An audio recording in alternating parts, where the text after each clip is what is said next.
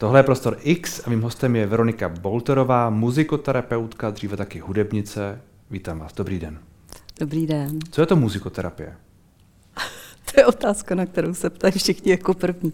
Jo, tak, je to eh, důležitá otázka. Muzikoterapie, tak uh, asi terapie hudbou, hmm. jak se to v tom skrývá, ale tak muzik, za muzikoterapií se skrývá mnoho směrů. Takže někdo si představí, že muzikoterapie je uh, reprodukovaná hudba, což spousta z nás vyhledává třeba, že si poslechneme uh, uh, nějakou kapelu, nebudeme na koncert. Která nám dělá ale, ale muzikoterapie, kterou vlastně já se zabývám, je hmm. celostní muzikoterapie a to probíhá tak, že vlastně hrajou živě na nástroje a k tomu improvizovaně zpívám. A to dělá co? To dělá co? Hmm. to sklidňuje nervovou soustavu, hmm zbavuje to stresu, vlastně ve chvíli, kdy se sklidníme, tak se odplavuje stres, snižuje to tepovou frekvenci, jsou to všechno změřený, už vyzkoušený záležitosti, protože i některé kolegyně pracují ve zdravotnictví, takže pracujeme na tom, aby, abychom vlastně ty účinky prokázali. No a ty účinky, když no. říkáte, že to sklidňuje nervovou soustavu mm, a tohle všechno, mm, tak mm. rozumíme tomu, jak to funguje? Jo, jo, rozumíme snad teda. Snažíme se o to. Jak to funguje? Tak hrajeme v určitém sledu hmm. na různý druhy nástrojů, střídáme je tak, jak už vlastně náš profesor na tomhle poli bádá 30 let a vlastně pracuje eh, s dospělými i s postiženýma dětma mm-hmm. a vlastně eh, samozřejmě je to eh, všechno o praktikování a zkoušení a funguje to tak, že vlastně uh, hrajete i jako monotónně, vlastně i když zpívám, tak uh, je to improvizovaný zpěv, tak zpívám tak, jako teď, když na vás mluvím, tak už vás tak uspávám. Ne, dostávám, vlastně, aby se lidi dostali do takového uh, podobného stavu, mm-hmm. uh, co se nám děje těsně před uh, usnutím, mm-hmm. což je stav alfa a ten se údajně pohybuje mezi 8 až 12 herci, takže když se dostanete do toho hlubšího, tak pak už jste opravdu skoro uh, ve spánku. Jo? Mm-hmm. A co se přitom děje?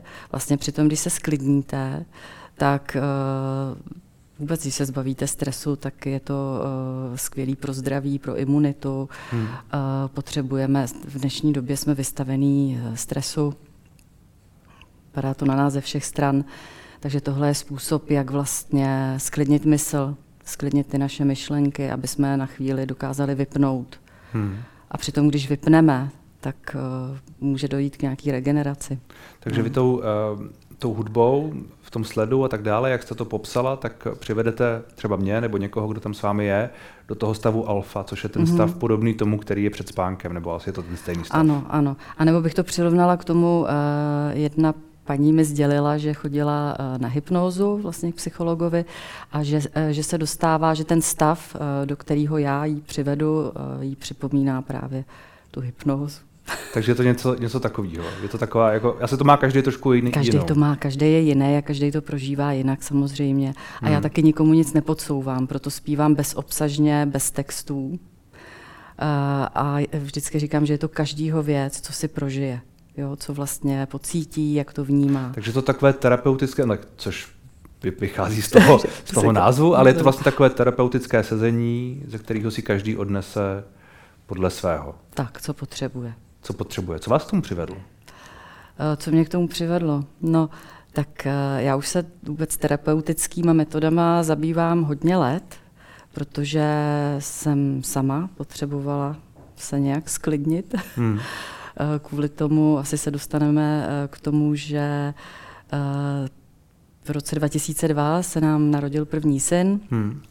a byl vlastně dost nezvladatelný a vymykal se všem normám a vlastně Trávili jsme hodně času po nemocnicích a po doktorech a vlastně získával postupně spoustu diagnóz a hlavně spíš šlo o to, jak se choval vlastně nezvladatelně a protože nemluvil, tak jenom ječel, takže já jsem denně čelila opravdu dost vypjatým situacím, i s ním, ale i s lidma, vlastně s tím okolím. No.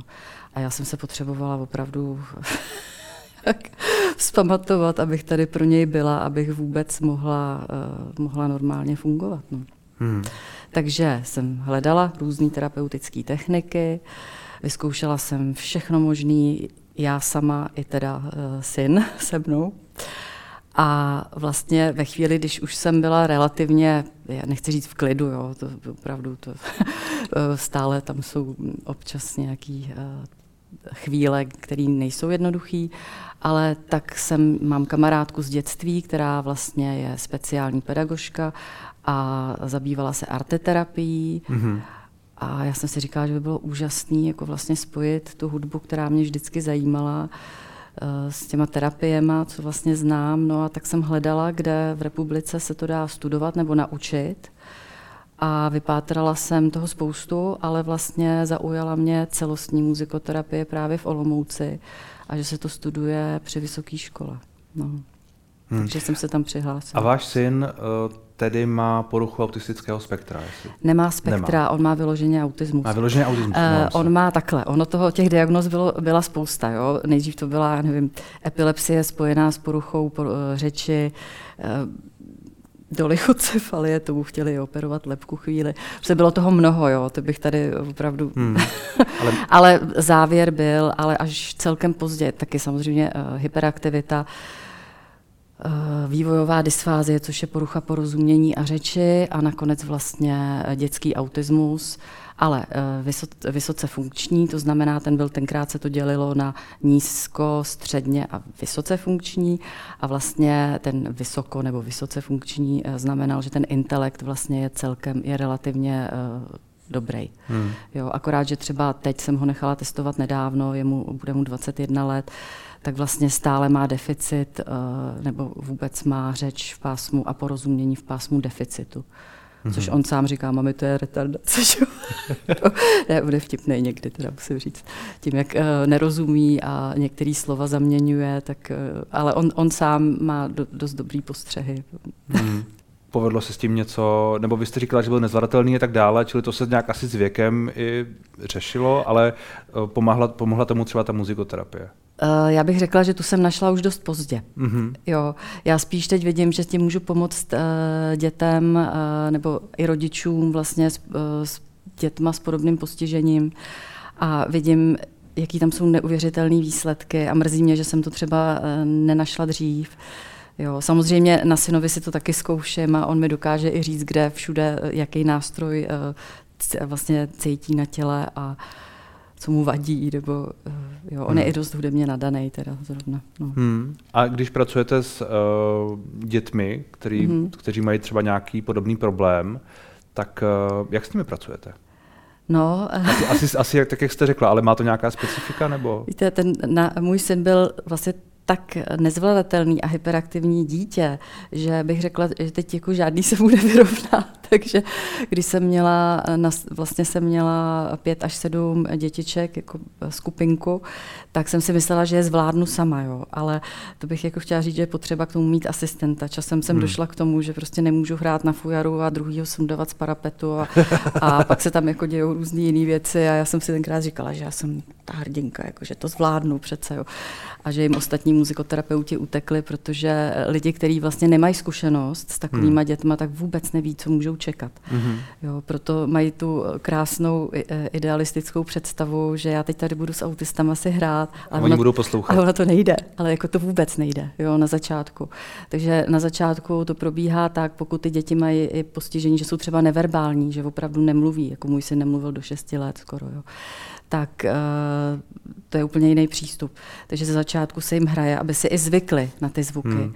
A pak až v druhé polovině eh, je ta část aktivní, kdy můžu i něco pučit, aby uh, to drželi v ruce, hráli na to, jo. ale na začátku to je nemožný skoro. Takže, a každý dítě je jiný hlavně. Takže hmm. teď mám skupinku třech dětí a ty zvládnu bez asistence.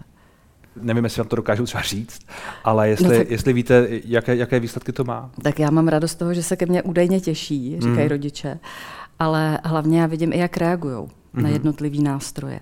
Takže vidím, že a jsou děti, které třeba nedokážou ani ležet, jo, že jako moje zbožní přání je, když jim teda hrajou, aby si chvilku odpočinuli. Ale postupem času si i lehnout dokážou a poslouchat.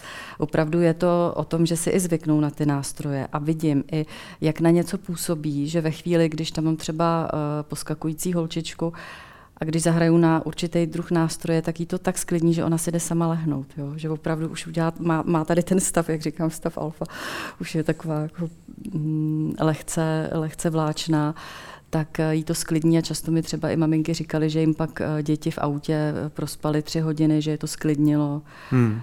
A často pak třeba nepotřebují ani medikaci. Jo. Takže to je o, i o zlepšení stavu nějakým Určitě. dlouhodobějším, že to není Určitě. Jenom... A e, kdybych jako chtěla říct ty opravdu za, až zázračný e, případy, tak e, to zmiňuju, kdy kolegyně zdravotnice, záchranářka pracovala na Jipce, tak tam měla holčičku nepohyblivou, bylo jí už 10 let a ona si to vlastně spíš tak zkoušela, jo, že jí hrála. A ona byla i neslyšící a nevědomá. A ona po třeba půl roce začala reagovat začala se začala pohybovat vlastně končetinama, začala se otáčet za zvukem. A tady chci k tomu právě dodat, že vlastně my nevnímáme tyhle nástroje jenom ušima, ale celým hmm. tělem a to je měřitelná veličina fyzikální, že jo? zvuk se nese, když jdete na koncert, tak vnímáte ty vlastně vibrace, že jo, až jako hmm. někde, tak vlastně i tyhle nástroje dokážou vibrovat tak, že vlastně uh, vibrovat, vibrovat, prostě vás prostupujou. Hmm. Takže potom i nevědomí, uh, teda nes, neslyšící děti uh, reagují. A zrovna třeba ve skupince, co mám teď, tak jeden chlapec je téměř neslyšící. A tam třeba pak s ním i pracuju, eh, takže dřív třeba měl tendenci i třískat do všeho. Vlastně jsem ho naučila i jako být jemnej, aby začal vnímat to, jak to vibruje. Třeba když sedí na bubnu, tak cí, vlastně cítí tělem vibraci bubnu, tak vlastně už do toho tak nemlátí, protože dokáže, dokáže už jako posoudit, vlastně ho učím tu jemnou vlastně uh, stránku toho i dotyku, vlastně, uh, aby uh, hmm. no, tak to je asi vždycky fascinující zkušenost s těmi dětmi, že jo? I pro vás možná, no, že to je vždycky jo, vlastně to takové... Je až, to je až neuvěřitelný. A nebo třeba kolegyně, která vlastně uh, pracovala ve speciální školce, tak po tři čtvrtě roce pravidelný, ale pozor, uh, upozorňuji na to, že je potřeba pravidelnost samozřejmě, jo? že vlastně když jim hrála jednou týdně, tak holčička, která měla 13 epileptických záchvatů denně, tak postupně vymizely. Samozřejmě může to být vliv ještě dalších věcí, neříkám, že je to jenom na základě muzikoterapie, pořád tady. Uh, já, právě, já právě přemýšlím, no, když no, tohle bude někdo poslouchat a řekne tak si, si, že to je zázračný. No, no právě, že si třeba neřekne, že to je zázračný, bude no. skeptičtější a řekne si tak jako, uh, nevím, byly tam třeba nějaké léky nebo nějaká medikace a něco a teď Tady tomu, nebyla. teď tomu něco přisuzujeme, nebo vlastně to takové jako ezoterické trochu, že uh, holčička, která byla nevědomá, ne, omlouvám se, neslyšící, neslyšící omlouvám se, tak najednou uslyš, se otáčela za zvukem, byť chápu, že to že bylo to, těmi vibracemi. To, to vnímala vibrace. Jasně, jasně no, ale jako no. může být jako skeptičtější, že jo? Čili jo. asi, asi je, je důležité říct, uh, jak moc to všechno je vědecky podložené nebo podobně. No a já bych samozřejmě uh, tady chtěla zmínit, že zrání mozku hmm. je na naší straně vždycky. Takže uh, i, ta, i ta víra těch rodičů samozřejmě, že dojde k nějakému zlepšení, ale mozek dozrává. Že jo? A mozek dozrává údajně, jedna neuroložka mi řekla, až do 33 let. Hmm. Takže eh, je spousta času na to, aby když se s těma dětma pracuje, jakýmkoliv způsobem, může to být balíček eh, věcí, eh, jak říkáte, i medikace, jo, ale třeba hmm. tyhle děti medikaci nemají zrovna, se kterými já pracuju. Čili to, je, čili to je o tom, že když, když zmiňujete to zrádní mozku, mm-hmm. takže uh, ta muzikoterapie jim pomáhá nějakým způsobem ve vývoji mozkovém. Ano, a já vám třeba řeknu příklad, uh, když můj syn měl uh, vlastně nález, uh, na, měl epileptoformní výboje, který ho rušili. Vlastně on byl díky tomu byl vlastně nebyl schopen se soustředit, nebyl schopen mluvit, vlastně uh, uklidnit se, tak i třeba zase jiná kolegyně měla takového chlapce na běžné základní škole. Hmm. Říkala, že už to s ním nevydrží, že to prostě asi nepůjde. A vlastně zavedla muzikoterapii uh, do výuky. Vlastně když věděla, že děti jsou unavený, tak jim prostě zahrála A pak se pokračovalo a říkala, že chlapec nakonec se obešel i bez medikace. A vlastně to byl tady ten chlapec ADHD, hyperaktivní, který pravděpodobně eh, měl podobný hmm. nález jako můj syn. No a, ten, a ten, ta otázka, kterou jsem no. předtím položil, tak asi neumělé. No. Já vím, že vy jste říkal, že jste to studovala při vysoké škole, hmm. čili tam je nějaký vědecký základ pro to vše. A když někdo nebude věřit a tak dále, tak vy můžete říct, ale my to máme, jak jste říkala, je to změřené. Je to změřené, no. A, hmm. je to, a právě, že asi by bylo fajn to sepsat, na tom se pracuje. Vlastně eh, tomu se říká kazuistika, že vlastně hmm. každý zapisuje to, co, ty svoje výsledky a myslím, že je na čase, aby profesor uh, vlastně napsal knihu. Profesor a, kdo? Lubomír Holzer se jmenuje. Mm-hmm. Je to doktor speciální pedagogiky a vlastně je to zároveň muzikant a 30 let bádá na tomhle poli a, jak jsem už zmiňovala, pracuje vlastně s postiženýma dětma hlavně. Hmm. A, a ano. No, ty výsledky, samozřejmě všechno je to, je to pořád, uh, vlastně zkoušíme to, zkoušíme to. Já vám nemůžu říct, že je to definitivně, uh, mně to funguje, i mě to sklidňuje. Hmm. A myslím si, že základ, nebo v téhle době je potřeba, místo toho, aby jsme si lupli neurol, tak je fajn si zajít na muzikoterapii a sklidnit se třeba jiným způsobem. Že jo? Hmm, nevím, věřím. No, na, nemusíte věřit, já jako, jo, každý má svůj, samozřejmě každý oslovuje ne, něco jiného. Tak hlavně věřím tomu, že no. je leco lepší než neurol, asi, asi tak. Tak, no. Zvlášť v té době, kdy tahle medikace je eh, na vzestupu a je často problémová, problém, problémové její užívání. Zejména tak možná hledat nějaké alternativní cesty hmm. je lepší, než nehledat žádné alternativní cesty. Hmm. Ale zároveň eh, mě napadá vy jste zmiňovala, že v roce 2002, když se narodil váš ano, syn, ano. a který měl poměrně vážné problémy, tak eh, vy víte, co to způsobilo? To neví nikdo, že jo? Hmm. Ale samozřejmě, to bych možná jako chtěla říct, že každý rodič eh, vlastně takového dítěte chce zjistit, proč vlastně, nebo jak k tomu došlo. Hmm. Já uh, nejsem zastáncem toho, jak se říká, že to způsobilo očkování a tak dále. Jo. To bych vůbec uh, neříkala.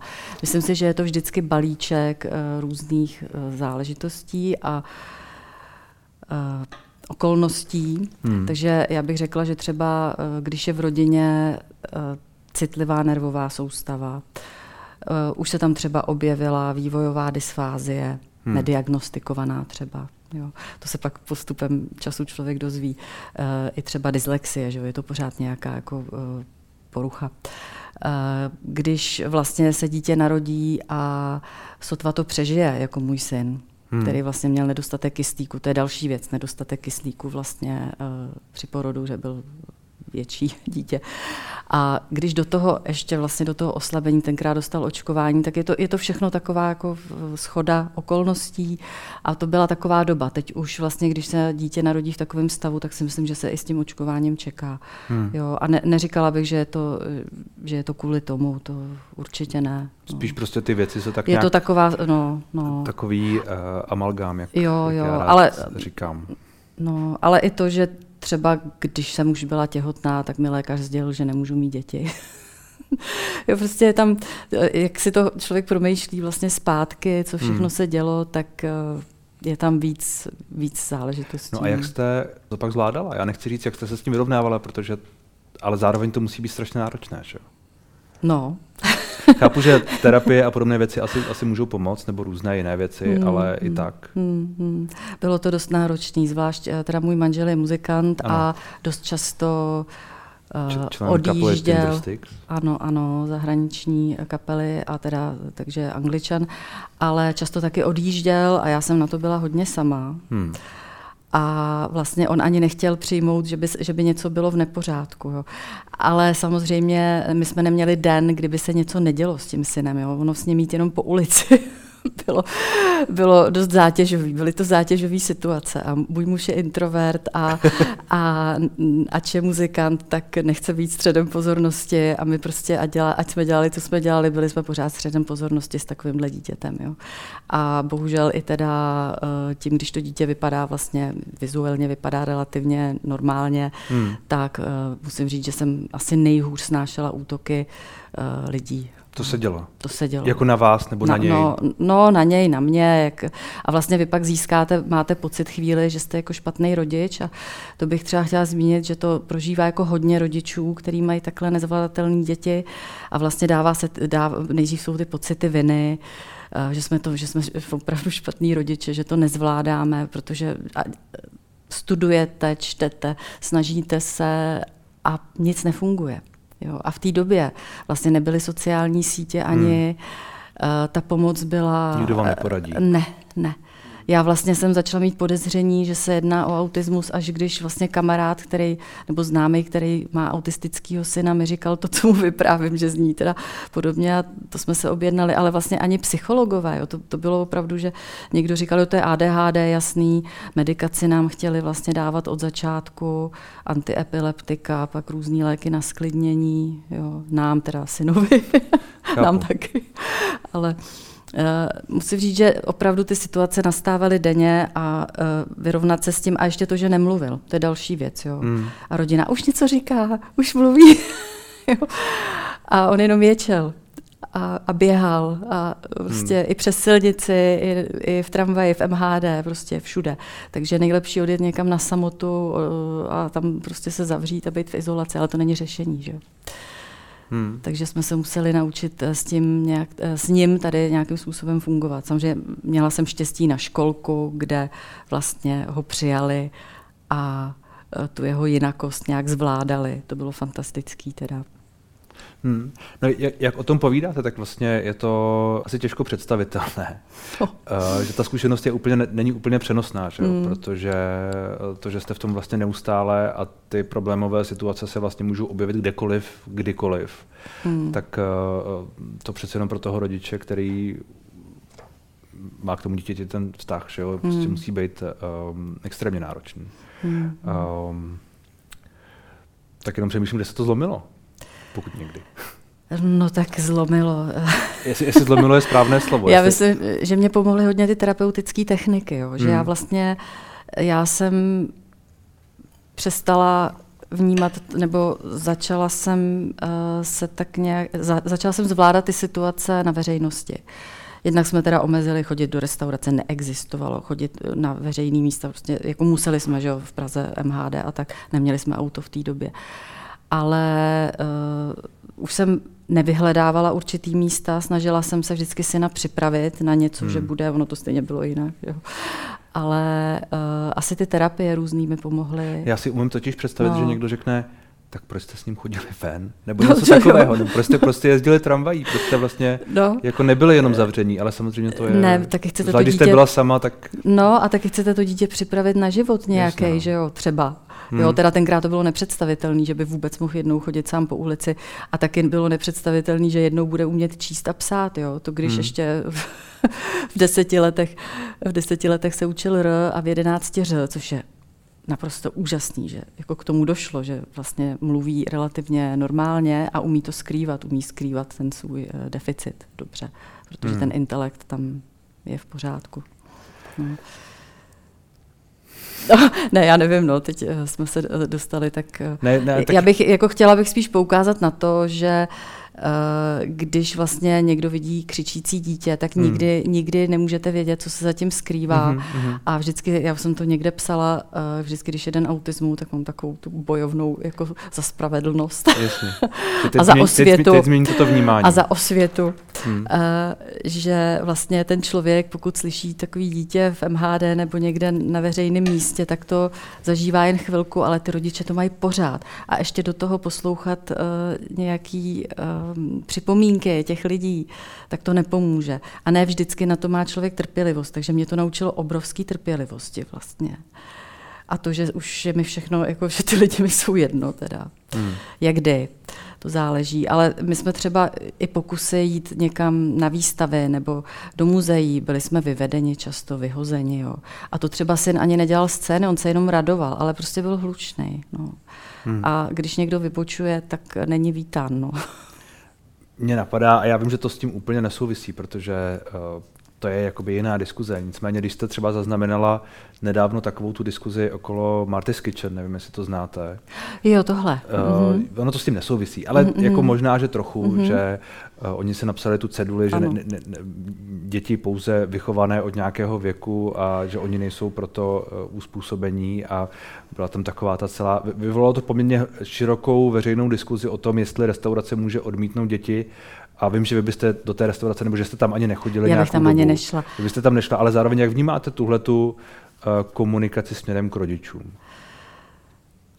No, jako samozřejmě jsem to četla a hmm. taky se mě to nějak dotýkalo, eh, vzbudilo to ve mně zase ty pocity eh, toho, že bychom do těch restaurací pak už záměrně nechodili. Jo. Hmm. Uh, já si, tak žijeme v době, já myslím, že každý má nárok říct cokoliv, a když tam uh, já chápu, že pak jsou i lidi, kteří si chtějí odpočinout a nechtějí poslouchat ten křik. Mm, jasně, jo? Jasně. I tohle chápu. Hmm. I tohle chápu. Takže já se k tomu nejsem schopná vyjádřit úplně jako hmm. vyhraněně. Chápete jako, obě strany. Já, já chápu, na, já, víte, já chápu totiž obě strany a k tomu bych možná dodala, když uh, můj syn byl poprvé na běžné základní škole jako integrovaný dítě, hmm tak chápu i to, že to vadilo ostatním dětem a že to vadilo jejich rodičům. Mm-hmm. Jo, sice tenkrát se mi to nelíbilo, ale s odstupem času si dokážu představit, jak to bylo náročné, když mají ve třídě dítě, který všechny ruší. Jo, takže uh, od toho, a to jsem skočila teď úplně někam jinam. Ne, ale jo. já myslím, že to je, to je zase, jako zase jiný aspekt toho, který je taky důležitý. No a já myslím, že je dobrý jako nebejt vlastně za každou cenu mně to je jedno, já tady mám takový dítě a já si tady můžu dělat, co chci, to ne, já jsem tak jako ohleduplná, bych řekla, že tady je důležitá ohleduplnost. No že každý rodič by měl vědět, jak to jeho dítě vlastně se může nebo vědět. Někdy je to eh, opravdu, mm, nemůžeme to ovládat, samozřejmě nevíme, co to naše dítě udělá, hmm. ale eh, v tu chvíli se nějak zachovat eh, jako normálně, že teda ve chvíli, kdy dítě dostane záchvat, tak z té restaurace odejdu, že jo, třeba. Jasně, a zároveň si říkám, že to dítě, eh, váš syn, když byl na té škole a ostatní rušil a tak dále, tak vlastně ale nebyla alternativa, nebo jako co no, jak ona, to jako jinak udělat? Ona byla, jo, to, zač, to tenkrát začínala integrace. Vlastně mm-hmm. on mhm. byl na téhle škole jako první integrovaný dítě. Nikdo vůbec nevěděl, co si s tím má počít. Já musím říct, že už jsem za ty léta byla hrozně unavená z toho neustálého vysvětlování vlastně i pedagogům, o co se jedná a jak k takovému dítěti přistupovat. Uh, a vlastně eh, měl tam asistentku, ale skončilo to tak, že celý ty hodiny trávil vedle eh, sám ve třídě s asistentkou a nebyl zahrnutý vlastně do té skupiny dětí. A pokud byl, tak byl využíván k šikaně, že někdo ho řek, eh, využil a řekl, běž tamhle do tašky, udělej tohle. A on, aby vlastně, protože sociálně on touží po těch kamarádech, tak to udělal, tak to přinášelo opravdu jako těžký... Byl šikanovaný. No on, on byl využíván k té šikaně třeba, jo? že třeba jo. vzal někomu něco a e, prostě pak se to řešilo. Vlastně denně telefonáty ze školy, já už jsem pak na to neměla sílu. Takže jsme, tady je ten systém zařízený tak, že pak musíte žádat, aby e, vaše dítě mohlo propadnout a mohlo jít na speciální školu. Hmm. A vlastně e, zjistila jsem, že speciální školy jsou to nejlepší pro tyhle děti. A když jsou, tak eh, proč je eh, teda nevyužít? Akorát, že to byla doba, kdy se i uvažovalo o zrušení některých speciálních škol. Hmm. Jo. Já jsem tenkrát uh, za, prochodila 11 škol. Hmm. Já jsem zašla do 11 škol, abych zjistila, kam to, kde to vlastně pro syna bude nejlepší. Uh, byla jsem i ve školách různých valdorských, Montessori, ale tam by to pro něj nebylo. On zase potřebuje řád. Jo. To je právě to, že není to pro každý dítě vhodný. A vlastně zase někde mi řekli, že je moc inteligentní na to, aby chodil. Ta, jo, prostě bylo to opravdu složitý a já jsem byla šťastná, že mi ho pak přijali do logopedické školy, která vlastně je jenom do páté třídy. Hmm. Tam se uklidnil v malém kolektivu, speciální e, přístup. E, musím říct, že úplně krásná zkušenost. Samozřejmě byly tam pořád vypjatý situace, jo. teď o tom mluvím, že to bylo, byl, klid to nebyl, bylo to pořád vysvětlování, ale uh, tam vlastně to mělo to pro něj velký význam. Ale pak co dál, že jo? Ty, ta škola je do páté třídy. Většina dětí se sklidní, že, se, že může být zařazená do, běžný, do běžných škol, ale zase takovýhle dítě, kam má jít. Takže vlastně uh, potom chodil do školy pro neslyšící. Mm-hmm. Chodí tam doteď, zase do jiný. Jo. A zase neslyšící se učí vlastně češtinu podobným způsobem jako dítě, který má vývojovou dysfázi, tu poruchu porozumění a řeči. A tady bych chtěla jako třeba zdůraznit to, jak je úžasně, jak jsem zjistila, že když se tam víc píše, tím, že jsou tam neslyšící, tak se tam hodně píše. A propojení zase mozek, motorika, že jo, eh, ruce, hlava, tak eh, došlo zase k dalšímu zlepšení. Jo. Hmm. Takže to je takový celoživotní boj, řekněme, v úvozovkách. No, a já nerada Cesta. používám to slovo boj, protože Cesta. vlastně boj rodí další boj.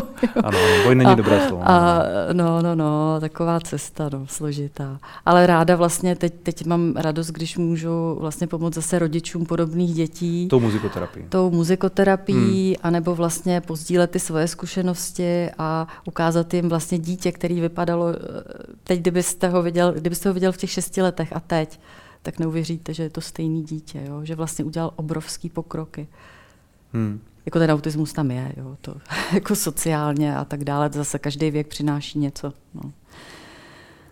Tak ať se vám daří, jak se synem, tak s tou muzikoterapií. Děkuji za rozhovor. Taky děkuji.